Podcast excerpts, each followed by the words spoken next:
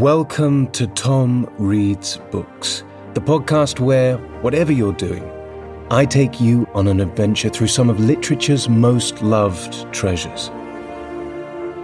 If you do enjoy the podcast, make sure to subscribe so that you never miss an episode, and also check out the Patreon at patreon.com slash tomreadsbooks, where I release two exclusive episodes every week of a completely different book, full audiobook versions of all books read, and you can help choose future books for me to read.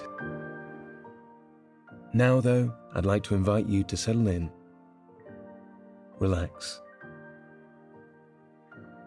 and let me tell you a story.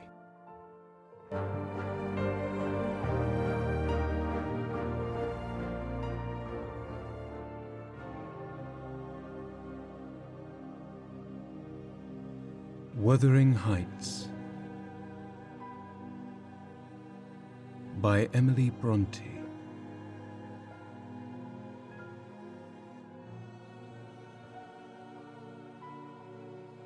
Chapter 18 1802 This September I was invited to devastate the moors of a friend in the north, and on my journey to his abode I unexpectedly came within fifteen miles of Gimmerton. The hostler at a roadside public house was holding a pail of water to refresh my horses when a cart of very green oats, newly reaped, passed by, and he remarked, Yon's for Gimmerton now.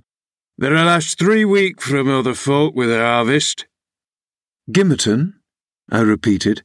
My residence in that locality had already grown dim and dreary. Ah, I know. Uh, how far is it from this? Up fourteen mile o'er the hills and rough road. He answered. A sudden impulse seized me to visit Thrushcross Grange. It was scarcely noon, and I conceived that I might as well pass the night under my own roof as in an inn. Besides, I could spare a day easily to arrange matters with my landlord, and thus save myself the trouble of invading the neighbourhood again. Having rested a while, I directed my servant to inquire the way to the village, and with great fatigue to our beasts, we managed the distance in some three hours. I left him there and proceeded down the valley alone. The grey church looked greyer, and the lonely churchyard lonelier. I distinguished a moor sheep cropping the short turf on the graves. It was sweet, warm weather, too warm for travelling, but the heat did not hinder me from enjoying the delightful scenery above and below. Had I seen it nearer August, I'm sure it would have tempted me to waste a month among its solitudes. In winter, nothing more dreary, in summer, nothing more divine than those glens shut in by hills and those bluff, bold swells of heath. I reached the grange before sunset and knocked for admittance, but the family had retreated into the back premises, I judged by one thin, blue wreath curling from the kitchen chimney, and they did not hear. I rode into the court. Under the porch, a girl of nine or ten sat knitting, and an old woman reclined on the horse steps, smoking a meditative pipe. Is Mrs. Dean within? I demanded of the dame. Mistress Dean, nay, she answered. She doesn't bide here. She's up at the Heights. Are you the housekeeper, then? I continued. Eh, I'll keep the house, she replied. Well, I'm Mr. Lockwood, the master. Are there any rooms to lodge me in, I wonder? I wish to stay here all night. The master? she cried in astonishment. What? Whoever knew you were coming? You should have sent word. There's nowt nor dry nor messful about the place, nowt there isn't. She threw down her pipe and bustled in. The girl followed, and I entered too, soon perceiving that her report was true, and, moreover, that I had almost upset her wits by my unwelcome apparition. I bid her be composed. I would go out for a walk, and meantime she must try to prepare a corner of a sitting room for me to sup in, and a bedroom to sleep in. No sweeping and dusting, only good fires and dry sheets were necessary. She seemed willing to do her best, though she thrust the hearth brush into the grates in mistake for the poker, and malappropriated several other articles of her craft. But I retired, confiding in her energy for a resting place against my return. Wuthering Heights was the goal of my proposed excursion. An afterthought brought me back when I had quitted the court. All well at the Heights, I inquired of the woman. Eh, for aught we know, she answered, scurrying away a pan of hot cinders. I would have asked why Mrs. Dean had deserted the Grange, but it was impossible to delay her at such a crisis, so I turned away and made my exit, rambling leisurely along the glow of a sinking sun behind and the mild glory of a rising sun in front, one fading and the other brightening as I quitted the park and climbed the stony by road branching off to Mr. Heathcliff's dwelling. Before I arrived in sight of it, all that remained of day was a beamless amber light along the west, but I could see every pebble on the path and every blade of grass by that splendid moon. I had neither to climb the gate nor to knock. It yielded to my hand. That is an improvement, I thought, and I noticed another by the aid of my nostrils, a fragrance of stocks and wallflowers wafted on the air from amongst the homely fruit trees. Both doors and lattices were open, and yet, as is usually the case in a coal district, a fine, red fire illuminated the chimney. The comfort which the eye derives from it renders the extra heat endurable. But the house of Wuthering Heights is so large that the inmates have plenty of space for withdrawing out of its influence, and, accordingly, what inmates there were had stationed themselves not far from one of the windows. I could both see them and hear them talk before I entered, and looked and listened in consequence, being moved thereto by a mingled sense of curiosity and envy that grew as I lingered. Contrary, said a voice as sweet as a silver bell. That for the third time, you dunce. I'm not going to tell you again. Recollect, or I'd pull your hair. Contrary, then, answered another in deep but softened tones. And now kiss me for minding so well. No, read it over first correctly without a single mistake. The male speaker began to read. He was a young man, respectably dressed and seated at a table, having a book before him. His handsome features glowed with pleasure, and his eyes kept impatiently wandering from the page to a small white hand over his shoulder which recalled him by a smart slap on the cheek whenever its owner detected such signs of inattention. Its owner stood behind, her light, shining ringlets blending at intervals with his brown locks as she bent to superintend his studies, and her face. It was lucky he could not see her face, or he would never have been so steady. I could, and I bit my lip in spite at having thrown away the chance I might have had of doing something besides staring at its smiting beauty. The task was done, not free from further blunders, but the pupil claimed a reward and received at least five kisses, which, however, he generously returned. Then they came to the door, and from their conversation, I judged they were about to issue out and have a walk on the moors. I supposed I should be condemned in Hareton Earnshaw's heart, if not by his mouth, to the lowest pit in the infernal regions if I showed my unfortunate person in his neighbourhood then, and feeling very mean and malignant, I skulked round to seek refuge in the kitchen. There was unobstructed admittance on that side also, and at the door sat my old friend, Nellie Dean, sewing and singing a song which was often interrupted from within by harsh words of scorn and intolerance uttered in far from musical accents. I'd rather by the half have him swearing in my lungs from morn till night. Now hearken ye have, sir. I'd rather by half have them swearing in my ears from morning till night than have to listen to you, said the tenant of the kitchen in answer to an unheard speech of Nellie's. It's a blazed shame that I cannot open the blessed book, but you set up those glories to Satan and all the frightening wickedness they ever were born into the world. Oh, you're a real good for nothing, she's another, and that poor lad, he added with a groan, he's bewitched, I'm certain of it. Oh, Lord, judge them, for there's neither law nor justice among our rulers. No, or we should be sitting in flaming faggots, I suppose, retorted the singer. But wisht, old man, and read your Bible like a Christian, and never mind me. This is Fairy Anne's wedding, a bonny tune, it goes to a dance. Mrs. Dean was about to recommence when I advanced and, recognizing me directly, She jumped to her feet, crying, Why, bless you, Mr. Lockwood! How could you think of returning in this way, all shut up at Thrushcross Grange? You should have given us notice. I have arranged to be accommodated there for as long as I shall stay, I answered. I depart again tomorrow. And how are you transplanted here, Mrs. Dean? Tell me that. Zillah left, and Mr. Heathcliff wished me to come soon after you went to London, and stayed till you returned. But step in, pray. Have you walked from Gimmerton this evening? From the Grange, I replied, and while they make me lodging room there, I want to finish my business with your master, because I don't think of having another opportunity in a hurry. What business, sir? said Nellie, conducting me into the house. He's gone out at present and won't return soon.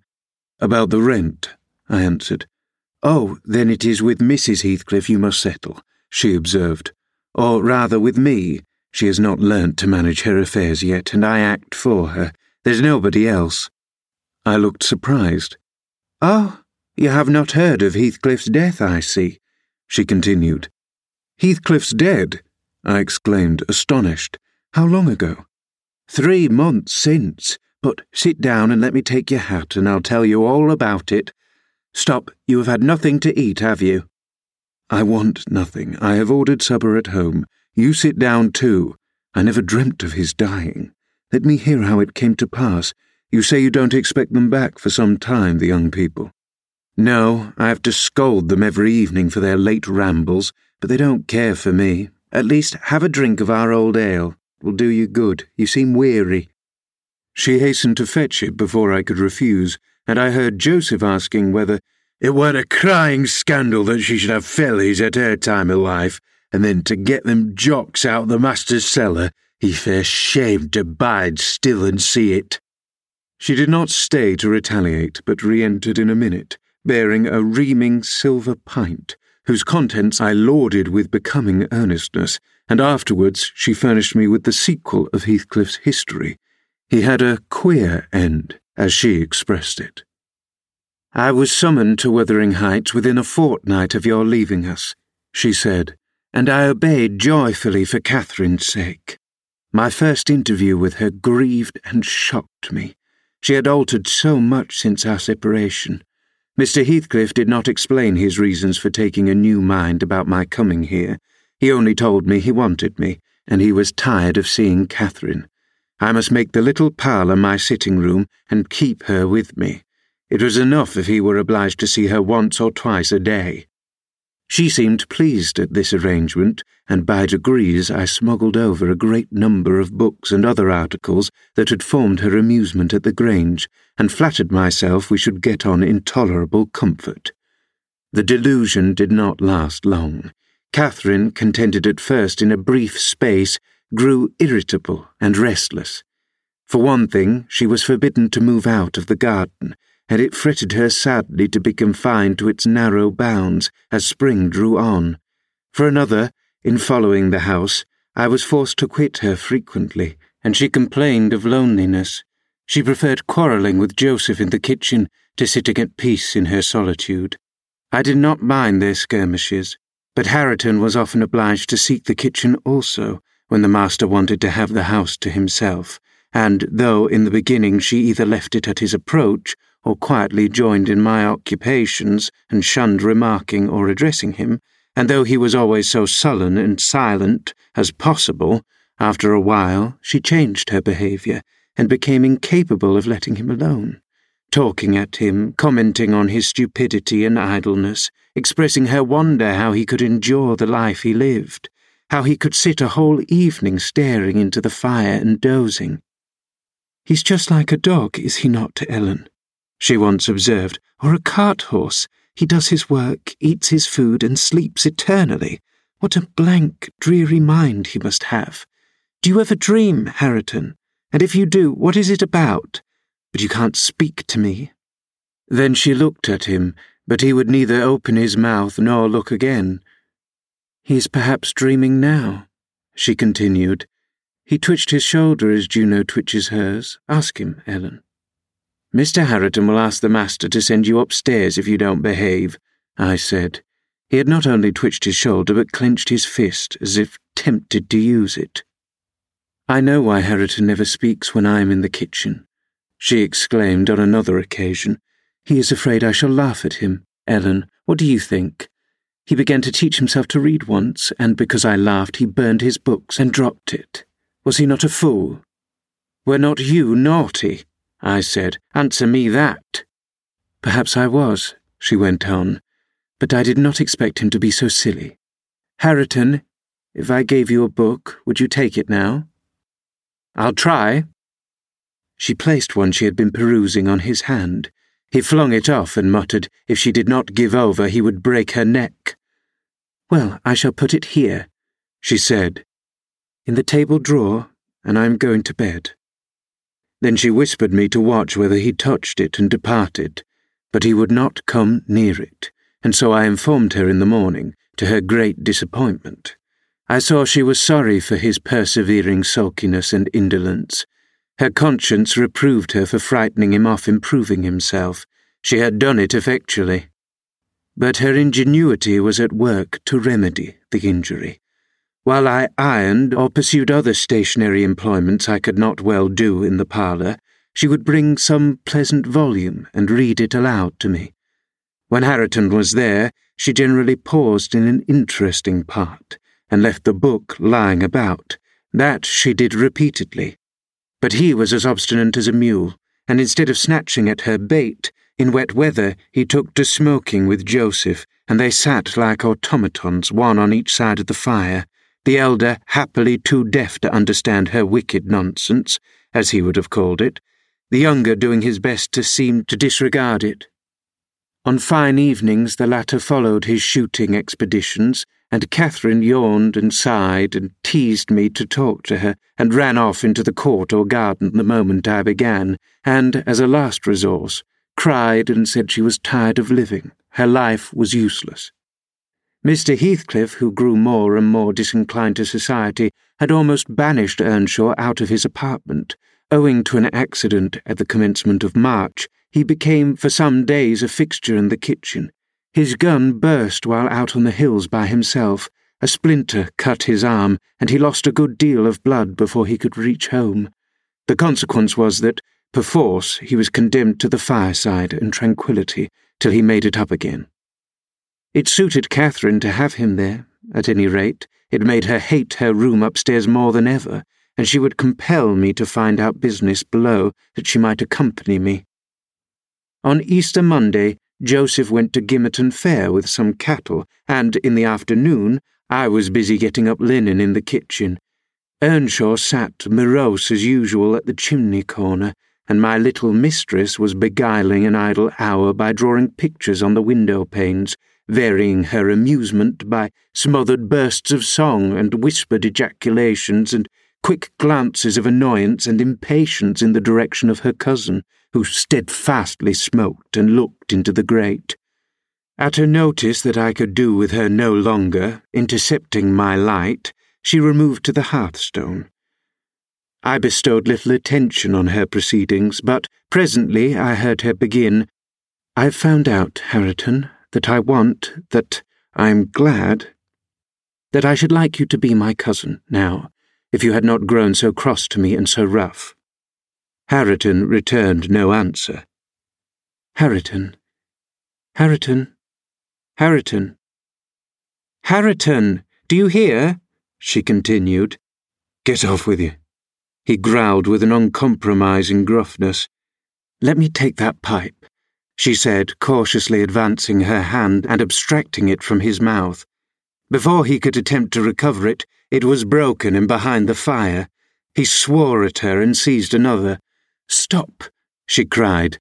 You must listen to me first, and I can't speak while those clouds are floating in my face. Will you go to the devil? he exclaimed ferociously, and let me be. No, she persisted. I won't. I can't tell what to do to make you talk to me, and you are determined not to understand. When I call you stupid, I don't mean anything. I don't mean that I despise you. Come, you shall take notice of me, Hareton. You are my cousin, and you shall own me. I shall have naught to do with you, and your mucky pride, and your damned mocking tricks, he answered, I'll go to hell body and soul before I look sideways after you again.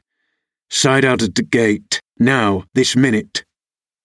Catherine frowned and retreated to the window seat, chewing her lip and endeavouring by humming an eccentric tune to conceal a growing tendency to sob. You should be friends with your cousin, Mr. Hareton, I interrupted. Since she repents of her sauciness, it would do you a great deal of good. It would make you another man to have her for a companion. A companion? he cried, when she hates me and does not think me fit to wipe her shoon. Nay, if it made me a king, I'd not be scorned for seeking her goodwill any more. It is not I who hate you, it is you who hate me, wept Cathy, no longer disguising her trouble. You hate me as much as Mr. Heathcliff does, and more. You're a damned liar, began Earnshaw. Why have I made him angry by taking your part then a hundred times? And that when you sneered at and despised me and go on plaguing me, and I'll step in yonder and say you worried me out of the kitchen.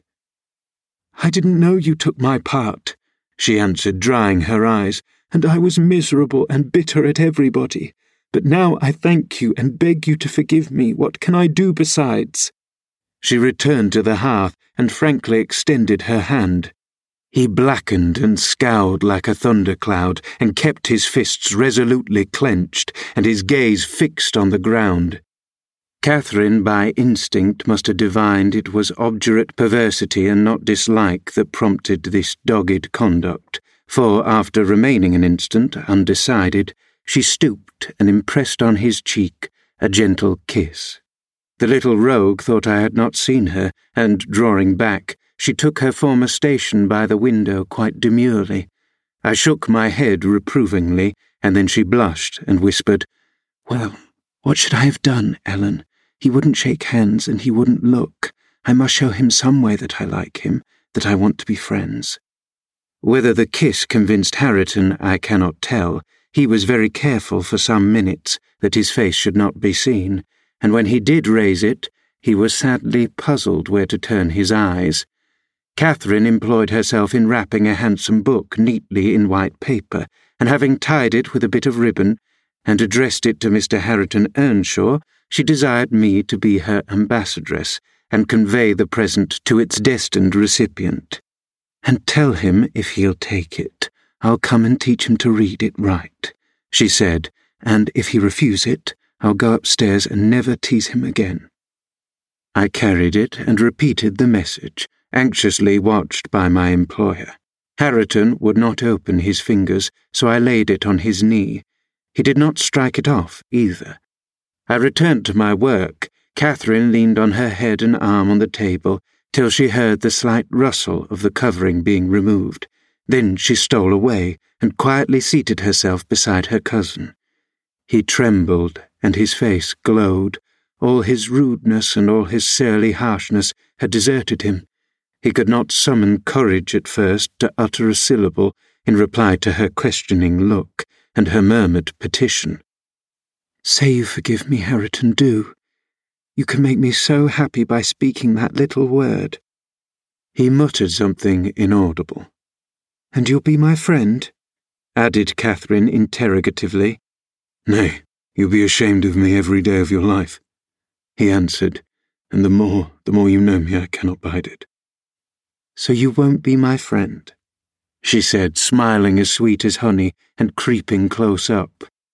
I overheard no further distinguishable talk, but on looking round again, I perceived two such radiant countenances bent over the page of the accepted book that I did not doubt the treaty had been ratified on both sides, and the enemies were, thenceforth, sworn allies. The work they studied was full of costly pictures, and those of their position had charm enough to keep them unmoved till Joseph came home. He, poor man, was perfectly aghast at the spectacle of Catherine seated on the same bench with Hareton Earnshaw, leaning her hand on his shoulder, and confounded at his favourite's endurance of her proximity. It affected him too deeply to allow an observation on the subject that night. His emotion was only revealed by the immense sighs he drew as he solemnly spread his large Bible on the table and overlaid it with dirty banknotes from his pocket-book the produce of the day's transactions. At length he summoned Hareton from his seat. Take these up to the master, lad, he said, and by there, I's gone up to my own room. This hole's neither messful nor seeming for us. We mun side out and search another. Come, Catherine, I said. We must side out, too. I've done my ironing. Are you ready to go? It is not eight o'clock, she answered, rising unwillingly. Hareton, I'll leave this book upon the chimney piece, and I'll bring some more tomorrow. Any books that you leave us will take at the house, said Joseph, and it'll be mitch if you find 'em again, so you must please yourself. Cathy threatened that his library should pay for hers, and smiling as she passed Hareton, went singing upstairs, lighter of heart, I venture to say, than ever she had been under that roof before, except perhaps during her earliest visits to Linton. The intimacy thus commenced grew rapidly, though it encountered temporary interruptions. Earnshaw was not to be civilized with a wish, and my young lady was no philosopher, and no paragon of patience, but both their minds tending on the same point, one loving and desiring to esteem, the other loving and desiring to be esteemed. They contrived in the end to reach it. You see, Mr. Lockwood, it was easy enough to win Mrs. Heathcliff's heart, but now I'm glad you did not try. The crown of all my wishes will be the union of those two. I shall envy no one on their wedding day. There won't be a happier woman than myself in England.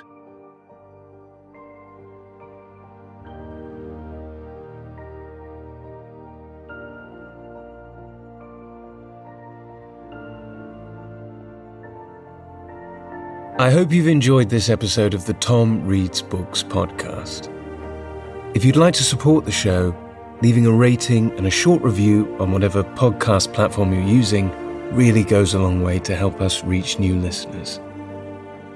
Other than that, I hope you have a wonderful day, and I look forward to reading to you again very soon.